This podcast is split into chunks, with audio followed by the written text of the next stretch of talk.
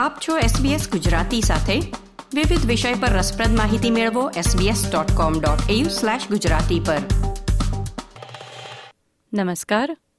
ગુરુવાર ત્રીસમી માર્ચ બે હજાર ત્રેવીસના મુખ્ય સમાચાર આપ સાંભળી રહ્યા છો નીતલ દેસાઈ પાસેથી SBS ગુજરાતી પર.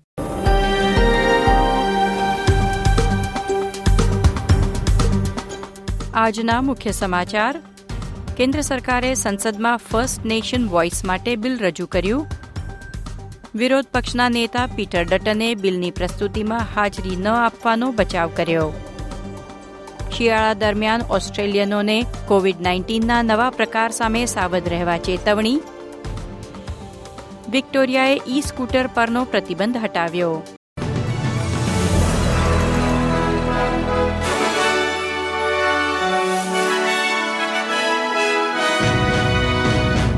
પ્રસ્તુત છે સમાચાર વિગતવાર.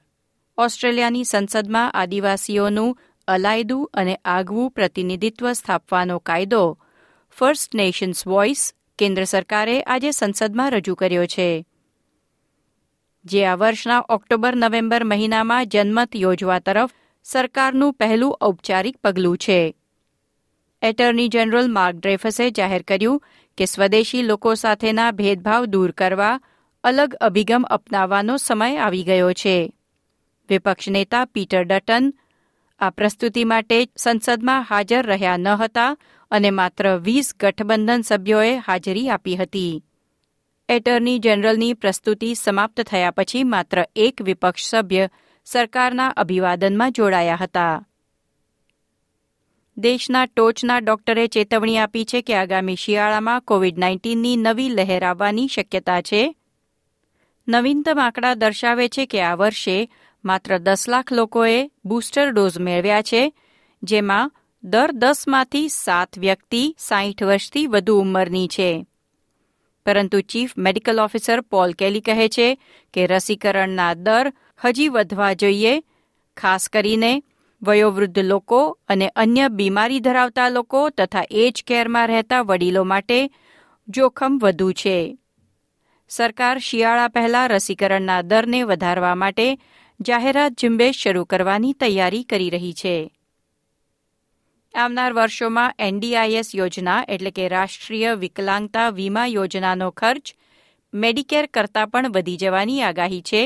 ત્યારે સરકારે ખર્ચની ટીકાને નકારી કાઢી અને કહ્યું કે પ્રાથમિક મુદ્દો પૈસાનો નથી પણ પહોંચનો છે.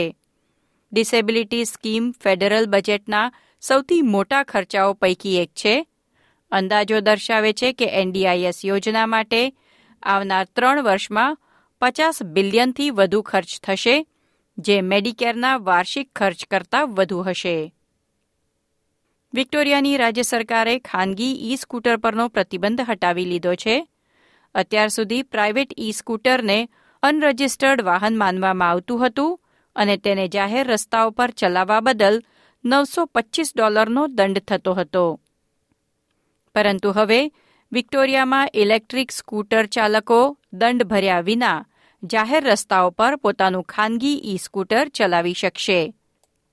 જો કે માત્ર અમુક જ રસ્તાઓ પર, કારણ કે ખાનગી માલિકીના ઈ સ્કૂટર પર સાહીઠ કિલોમીટર પ્રતિ કલાકની ઝડપની મર્યાદા ધરાવતા રસ્તાઓ પર જ સ્કૂટર ચલાવવાની પરવાનગી આપવામાં આવી છે સાથે જ ફૂટપાથ પર ઈ સ્કૂટર ચલાવવા પર પ્રતિબંધ રહેશે. તે ઉપરાંત ઈ સ્કૂટર ચાલકો માટે વય મર્યાદા અઢાર વર્ષથી ઘટાડીને સોળ વર્ષ કરવામાં આવી છે. ઓસ્ટ્રેલિયાના વડાપ્રધાને પુષ્ટિ કરી છે કે તેઓ મે મહિનામાં ચાર્લ્સ તૃતીયના રાજ્યાભિષેકમાં હાજરી આપવા લંડન જશે. એન્થની એલ્બનીઝીએ સંસદને જણાવ્યું કે તેઓ દરેક રાજ્યના ગવર્નર તેમજ ઓસ્ટ્રેલિયાના મૂળ નિવાસીઓના પ્રતિનિધિઓ સહિત એક પ્રતિનિધિ મંડળ સાથે પ્રવાસ કરશે. ખેલ સમાચારોમાં બાલીના ગવર્નરે ઇઝરાયેલની ટીમને દેશમાં આવકારવાનો ઇનકાર કર્યો. ત્યારબાદ ફીફાએ આ વર્ષના પુરુષોના અંડર ટ્વેન્ટી ફૂટબોલ વર્લ્ડ કપના યજમાન પદેથી ઇન્ડોનેશિયાને હટાવી દીધું છે. આ હતા ગુરુવાર ત્રીસમી માર્ચની બપોરના ચાર વાગ્યા સુધીના મુખ્ય સમાચાર. આ પ્રકારની વધુ માહિતી મેળવવા માંગો છો? અમને સાંભળી શકશો Apple podcast Google podcast Spotify કે જ્યાં પણ તમે તમારા પોડકાસ્ટ મેળવતા હોવ.